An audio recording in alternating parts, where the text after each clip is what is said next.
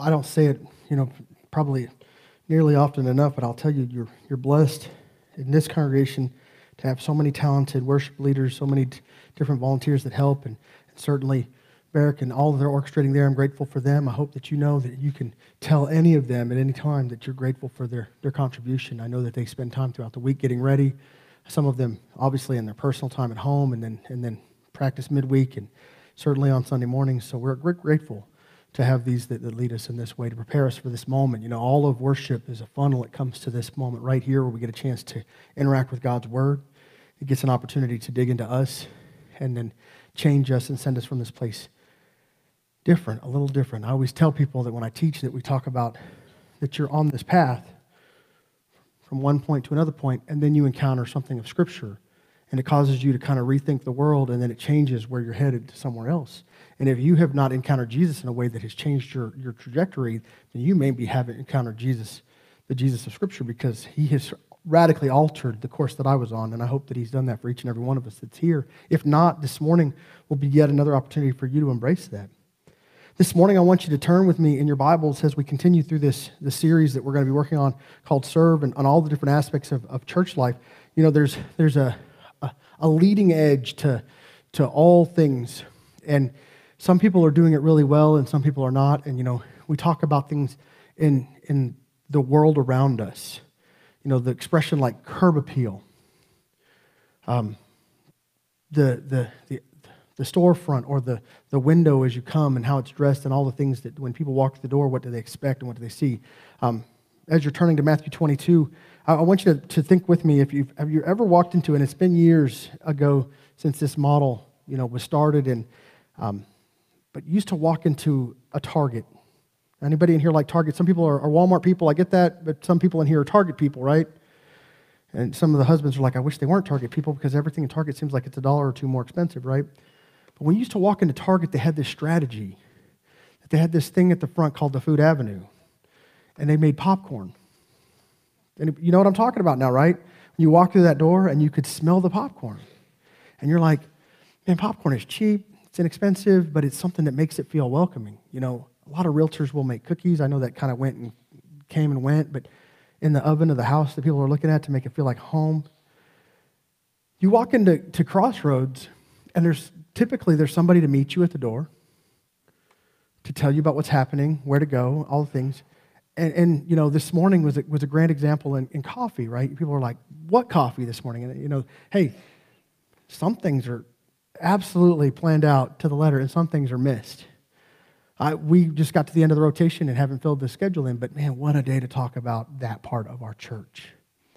Did it mess your morning up when the coffee wasn't ready? Some of you are like, I don't even know what you're talking about. It's okay. For those coffee drinkers, they need that, you know, that, that legal addictive stimulant to get going, don't they? When we talk about every aspect of our church, walks to the door, gets all the way to the welcome center, gets coffee, makes their way to their connect group, eventually finds their way in here. All this is done not so that it will make you happy to have coffee or feel well informed, but we're, we're, we're trying to lead you right to Jesus in all of this. And if, if we're serving coffee just to make coffee drinkers happy, then we're wrong. If we're being good at giving instructions and telling people what's going on in our church just to make people happy, we're wrong. But if we're doing this to guide people, to invite people into a deeper relationship, to celebrate Jesus, then man, then we're doing it right. And we got to think about these aspects of this. Um, there's, there's this story that appears in Matthew chapter 22 where a grand invitation is issued. And in this invitation, something, plot twist, you know, kind of crazy seems to unfold. So turn with me your Bibles to Matthew chapter 22. We're going to pick up in verse number 1. If you would stand in honor of God's word. Verse number 1, chapter 22, Matthew says this And Jesus answered and spoke to them again by parables and said, the kingdom of heaven is like a certain king who arranged a marriage for his son and sent out his servants to call those who were invited to the wedding. And they were not willing to come. Again, he sent out other servants, saying, Tell those who are invited, see, I have prepared my dinner. My oxen and fatted cattle are killed, and all things are ready. Come to the wedding. But they made light of it and went their way, one to his own farm, another to his business And the rest seized his servants and treated them spitefully and killed them. But when the king heard about it, he was furious, and he sent out his armies, destroyed those murderers, and burned up their city. Then he said to his servants, The wedding is ready, but those who were invited were not worthy. Therefore, go into the highways, and as many as you find, invite to the wedding. So that those servants went out into the highways and gathered together all who they found, both bad and good, and the wedding hall was filled with guests. But when the king came in to see the guest, he saw a man there who did not have on wedding garment. He said to him, Friend, how do you come in here without a wedding garment? And he was speechless. And the king said to the servants, Bind him hand and foot and take him away and cast him into the outer darkness. There will be weeping and gnashing of teeth, for many are called, but few are chosen. Would you pray with me? Lord, we thank you that when we come to Scripture that we are oftentimes confronted with the reality of transformation, the reality of accepting invitation, the reality of, of, of rejection. Lord, I pray that this morning that we would feel just a small slice of the rejection that you feel when we get too busy, when we have other things that are pulling on our time and, and attention. I pray this morning that we would be as inviting from this moment forward until you call us to glory. We ask for this in Jesus' name. Amen. You know, the, the story is one that seems a little heavy handed. It seems a little harsh. It seems a little challenging when we read it and we study it. And I want to give you a, a full disclaimer here. And so I want you to look right at your neighbor and say, Do you know who told this story? Ask that question. Well, the answer is if you have a Bible that has red letters, you see that as Jesus is teaching the story, it actually starts out that way. In the first verse, it says that, and Jesus tells them this, this, this teaching. So if you feel like ever when you come to Scripture and you feel like it seems a little unbalanced or heavy handed, I want to challenge you. Look at who says it. If it's Jesus, then we're going to say he's in charge of what gets taught, right? And we're okay that if he teaches something that we're uncomfortable with, we're going to say he's obviously doing it for, for a, a prescribed reason, a good, a good reason. Remember, this is the same man that, that offers us forgiveness for our sins. This is the same man who's died in our place. This is the same man who, who trains those who follow him and sends those who believe. And this is him. And he teaches this beautiful story. And so in this story, there's a couple things that I want you to notice. And point number one for your bulletin, it says is that God is sending, inviting, and filling his house. And these are all things that are present in the greater, greater scope of this, this, this small teaching. And you see, he sends out his servants, he invites those whom he wants to come, and eventually he fills his house. Now, there's a disconnect between the invite and the filling because a second invitation is sent, and we'll get to that. But there's this picture of what God is doing. And I want you to see the thing that, that this picture is, is not different than the king story, and that God, He is constantly sending out this, this beautiful, resounding message to invite people to His, to his family. And, and churches just like this one all around the world, at some point on today, are gathering for the purpose of, of celebrating that very thing. You're invited. You're invited to come to his table. You're invited to celebrate his son. You're invited. And it's this beautiful picture. That's why we stand at the door. Come in. You're welcome here. Do you, know, you need to know where to go? You're welcome here. We, we are, are part of the thing. But let me ask you a question, church. You ever invited somebody and they said, I'll think about it, and then they never come to church? You guys got a little serious. You ever had your feelings hurt? Yeah. Have you ever hurt anybody's feelings by telling them you think about it and they're not doing it for a long time? You've been there? Yeah. I, I tell the story about the opportunity to go and teach English as a second language in Belarus some, and I talk about the, the, the, one of the key moments when at the end of the week of teaching the students that we tell them we'll tell the story if they want to know why we've come to do it we get a chance to give them a, a, a, very basic gospel appeal, but to tell them about our friend Jesus. And, and not allowed to say Jesus there unless you have a visa that says you can preach, and most of our visas didn't say that. But I could tell them about our friend, and the preacher that was able to preach there talked about his friend. And I say, My friend is his friend. And when he talks about Jesus, they know now I'm talking about Jesus. Careful there with that regard, and we want to be respectful of those laws when we're there. But that being said, with that gospel appeal came an invitation to come to church. And in some cases, you get 20 or 30 students per class, and there might be 10, 10 to 15 classes, and that's a lot of students. Could be between three, four, 600 students, and depending, depending on the season, which year you go. And they all get an invitation to come to church. And I remember sitting in, in the church on the Sunday when we've invited them to come. And I've invited all these people to come. Hey, this will be your last opportunity to see me before I go home. And I remember sitting there and it was not just one church service, but it was a couple. And I remember the first one, nobody showed up, and kind of, okay, okay, well, maybe we'll have more success a little later in the day, a younger audience. And then I'm sitting there, and the next church service starts, and nobody, just nobody. And you're just like, man. And I was feeling pretty, pretty, pretty, you know, disappointed. I was kind of having a little pity party. And I, and I, was, I was talking to God about it. And you know, the resounding thing that, that welled up in me was, Imagine how I feel. This is from our Creator. Imagine how I feel. I invite all the time, but people are busy.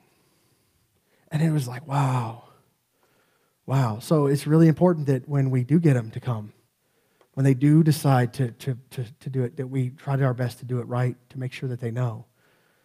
And it's important, right?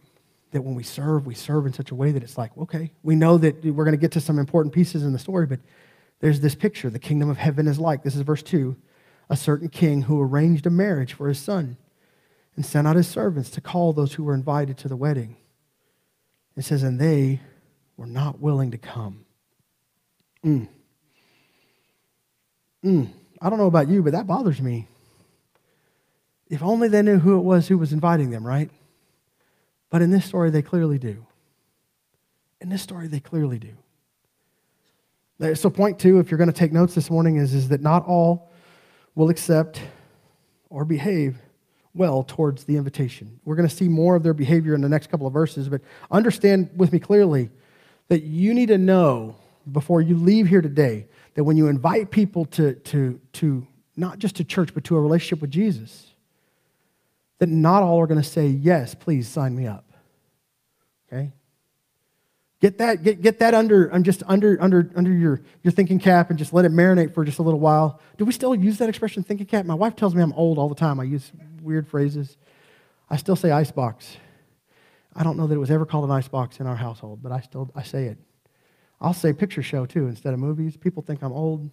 I, I want you to know I, I don't look old enough to use those words, I'm told. But, but the reality is, is that we put this, this thought in our brain and we just think about it for a bit and we say, I'm not going to be defeated because of my fear of rejection. I'm going to know that some people are not going to be interested in this and some people are going to be hostile. Right? No thank you. If you're lucky enough to get a no thank you. I mean, I've had people get upset and slam the door and get, get wound up, and, and I just always think to myself, Maybe one day, maybe one day. I've had, I've had people, you basically, I've asked just simple things. Can I pray for you? And they just, I don't want you to, and just, you know, and I won't go into detail, but the rejection part is real. But imagine how, how our Savior feels. Imagine that he's hanging on the cross knowing that so many will tell him no over and over and over again. And yet he's doing it anyway. Imagine him being willing to take the beating, knowing that people will deny the opportunity regularly. Rejection is part of the story. It makes it rich, though, however, on the flip side of that coin, that when we, we see people accept it, that it's that celebration comes up in us and we're like, wow, this is a moment by which we get to be energized because people are accepting. And, it's, and it seems like sometimes it's much smaller, verse 4 says again, he sent out other servants, saying, Tell those who were invited, See, I have prepared my dinner, my oxen and fatted cattle are killed, and all things are ready. Come to the wedding. But they made light of it, and they went their ways, one to his own farm, another to his business. I, I will tell you, as a pastor, I see lots of people in lots of different life settings. Important, it's important for people to make a living. It's important for people to, to provide for their families.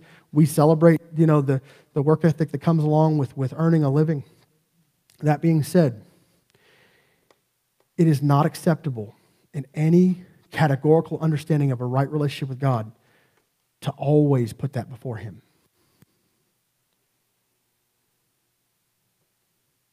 It is not acceptable for us to let our busyness and our hurry interrupt a regular coming to, to, to, terms with our Savior and coming to worship and coming to be part of the story and celebration of His Son.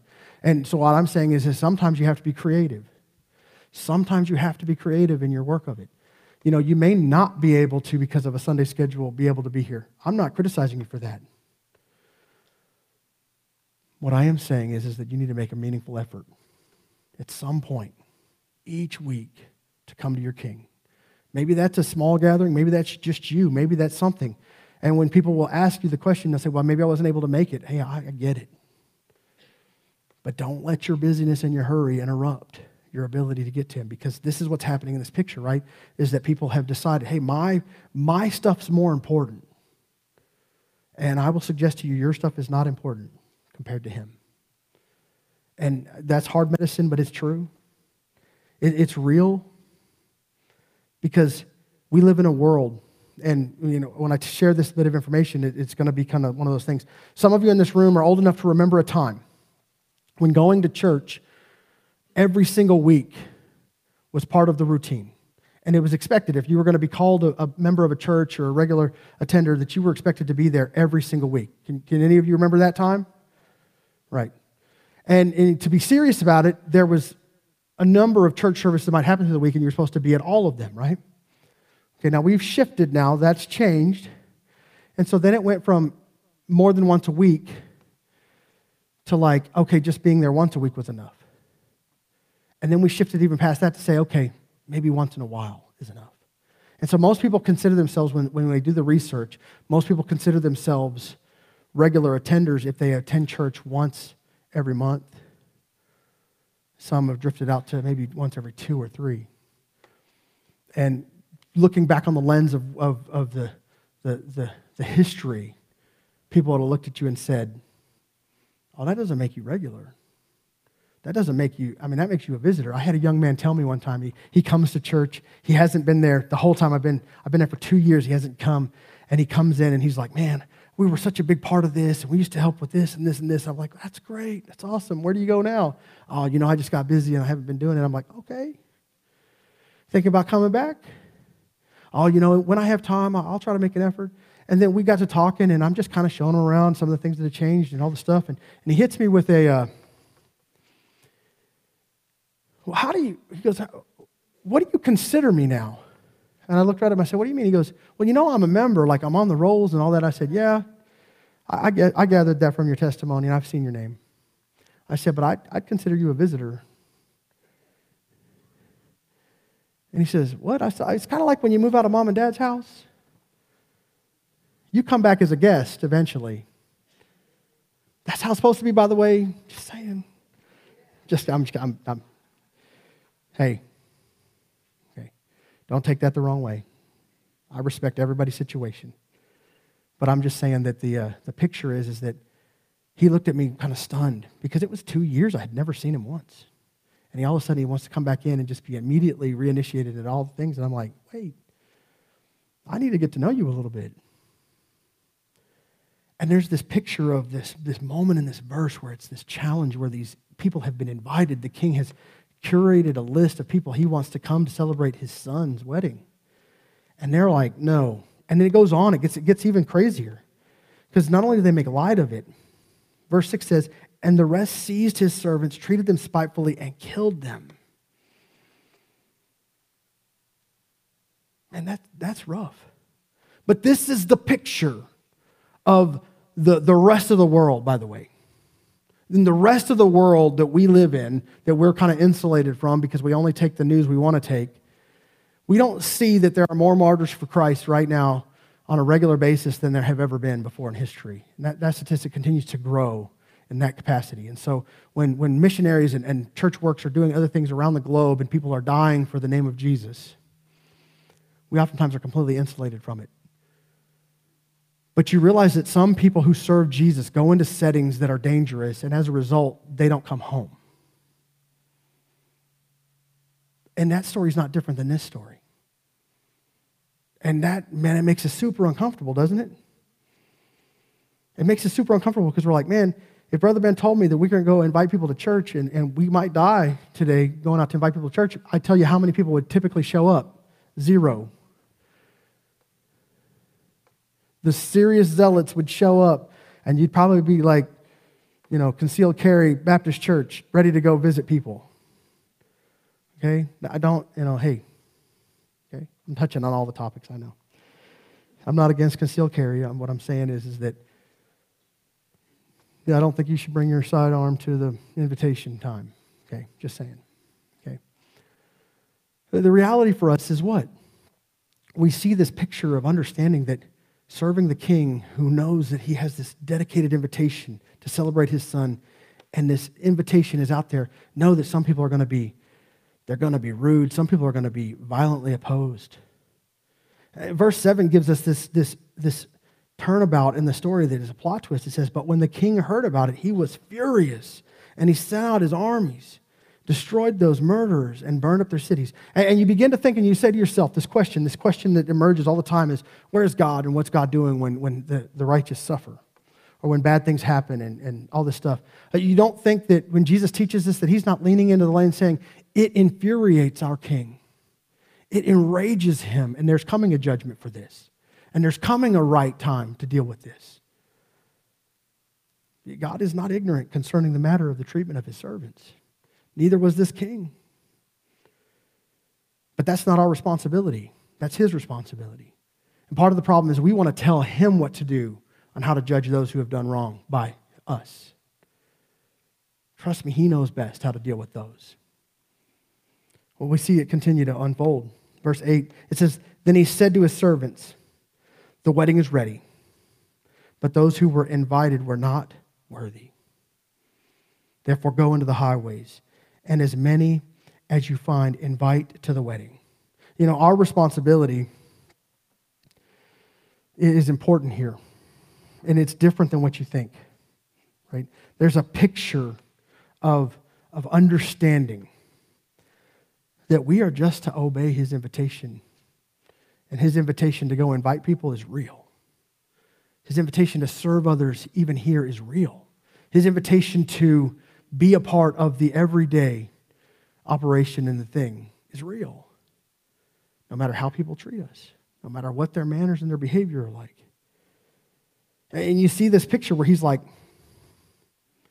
okay, those who have invited, they're not, they're not coming. What now? I, am gonna I'm gonna just outline something. I highlighted it, and it's important, I think, because of the state where the church is in, with the with the conditional thinking of of understanding our our, our limited real, reality. But in, in Western culture, America, the church is in decline. Okay. I don't feel like our church is in decline, but many do. Okay. Part of the reason I think it's in decline is this verse right here, where people got invited and they didn't show up. And what did the servants do? They just threw their hands up and they said, Well, we invited those people that we thought were supposed to be here and they didn't show up. And so they just quit.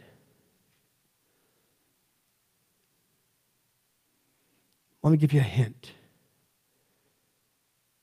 It's okay to invite people, even the ones you don't know or not comfortable with, even the ones that are outside of your scope or your knowledge or your thing. It's, un- it's okay to invite them. The king's house will be filled and it's okay. Uh, what I think is hilarious is that people are, are, are they, you look at the, the numbers and it tells you, they say, well, people will say in a community, they'll say, our church is dying. And I'll say, are there no more lost people in your community? And they'll say, oh, there's still lost people. There's more lost people in America than ever before. And yet your church is dying. And you say, well, what's the disconnect? The disconnect is the church isn't going out into the community and inviting the people to meet their, their Savior. So when we talk about all the aspects of service of the church, not coming to be served, but to serve, what we're saying and what we're doing is what? We're here to make sure that everybody knows the story. And that if it calls me to stand at this front door and welcome people to the church, that's the role I can play.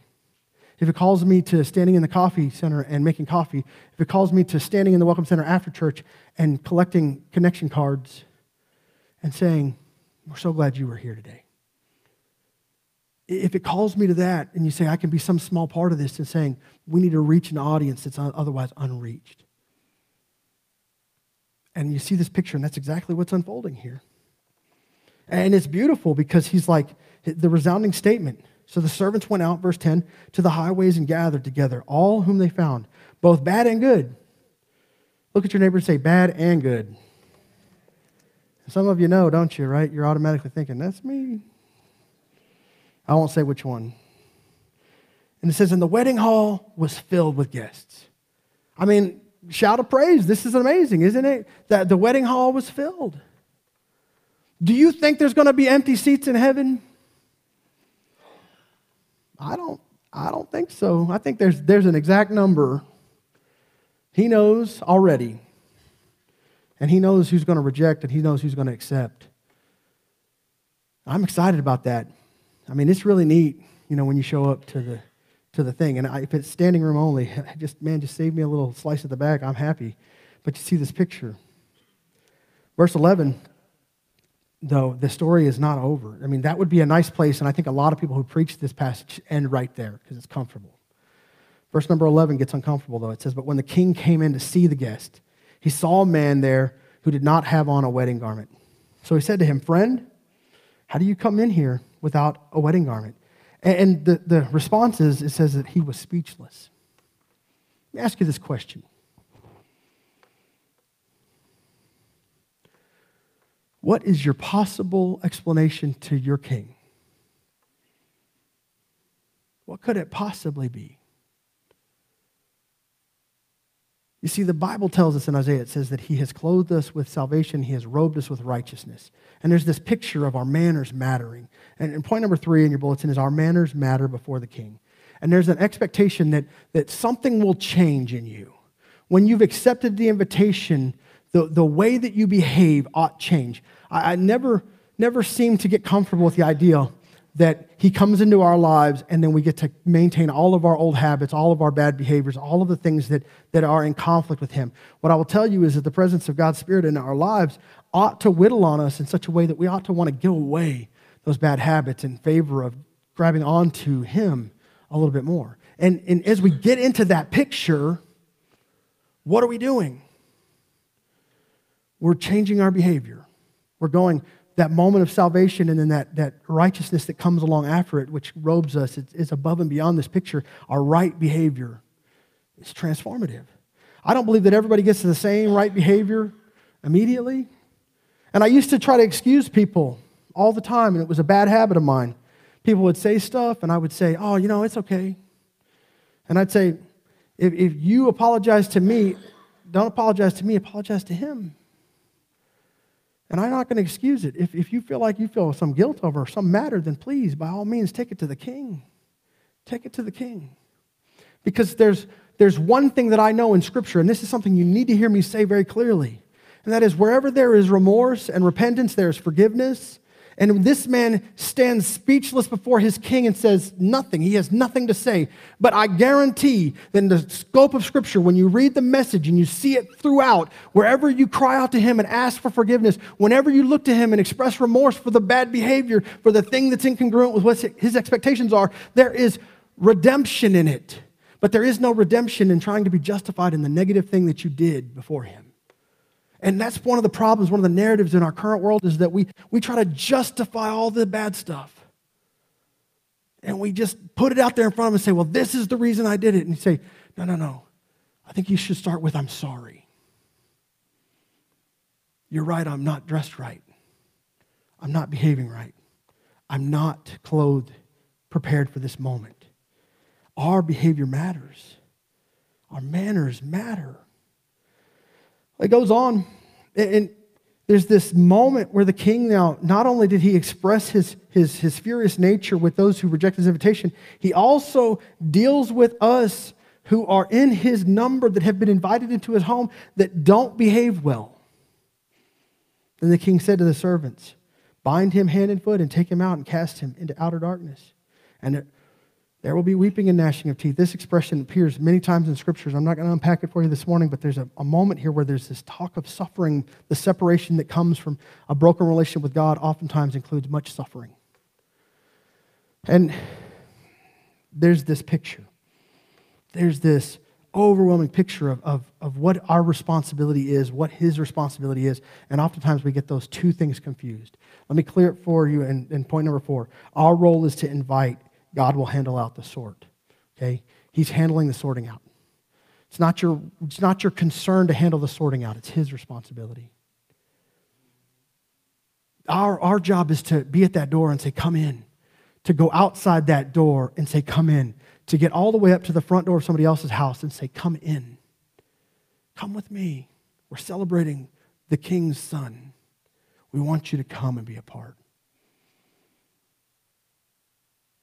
You know, I don't know about you, but there was a moment, and, and I tell on myself a little bit here, and I don't know anybody in here that ever gets insecure about dating. Anybody ever in here was just like just cool as a cucumber when it came to dating? You were like, man, I am good to go. I got this. I know what to wear. I know little things. I'll tell you what, when I first time I went on a date with my wife, you know, I was trying to feel it out like, okay, what are we going to wear? Like, like what are, how are you going to dress? I don't, I don't want to be too much or too little here. I want to know. And I'm a checklist guy. I want to plan it out. Don't you think we ought to have at least that much investment in our Creator? Okay, what, what's okay here? What's not okay here? How should we behave? Because the only excuse we have is not leaning in and not asking the question because there's an expectation and there's a measure in this. And there's a measure and understanding that his, his very invitation ought to change us. Accepting that invitation ought to change us. There are not going to be this accidental moment in heaven. It's going to be intentional. His intentional work on the cross, our response to that sacrifice, our right and upright behavior going forward. Man, when we get to this, and I told you it was hard, you get to the very last verse, it says, For many are called, but few are chosen. And there's this picture. The, the, the net is cast broad, it is out there, it is wide. But, but I suggest to you that, that this is true of Jesus, but it is not necessarily true of us. When I talk about churches that are struggling, oftentimes I think to myself, I'm like, but are you casting the net? Is it in, inviting everyone? because only you're only going to get some of them. But I think people just gave up after that first invitation. After they were treated badly, they just stopped inviting. The king tells us to invite, invite, invite. He is sending us to do that, and he is filling his house. You want to be a part of that? Let's be a part of that. Well, today you might be in this place and you might be saying to yourself, man, there's some bit of behavior in my life that doesn't quite fit. And I don't want to be before the king speechless, so I need to come and unburden myself with this. And in a moment, we'll have an invitation. You can come and pray about anything. If you want me to pray for you, I'll be here, or Ted will be here to pray. I want you to see the picture here. That we do these things so that we can celebrate Him. But let's do so in a manner when we come that we are unburdened from these things that are between us and Him. Would you stand with me today?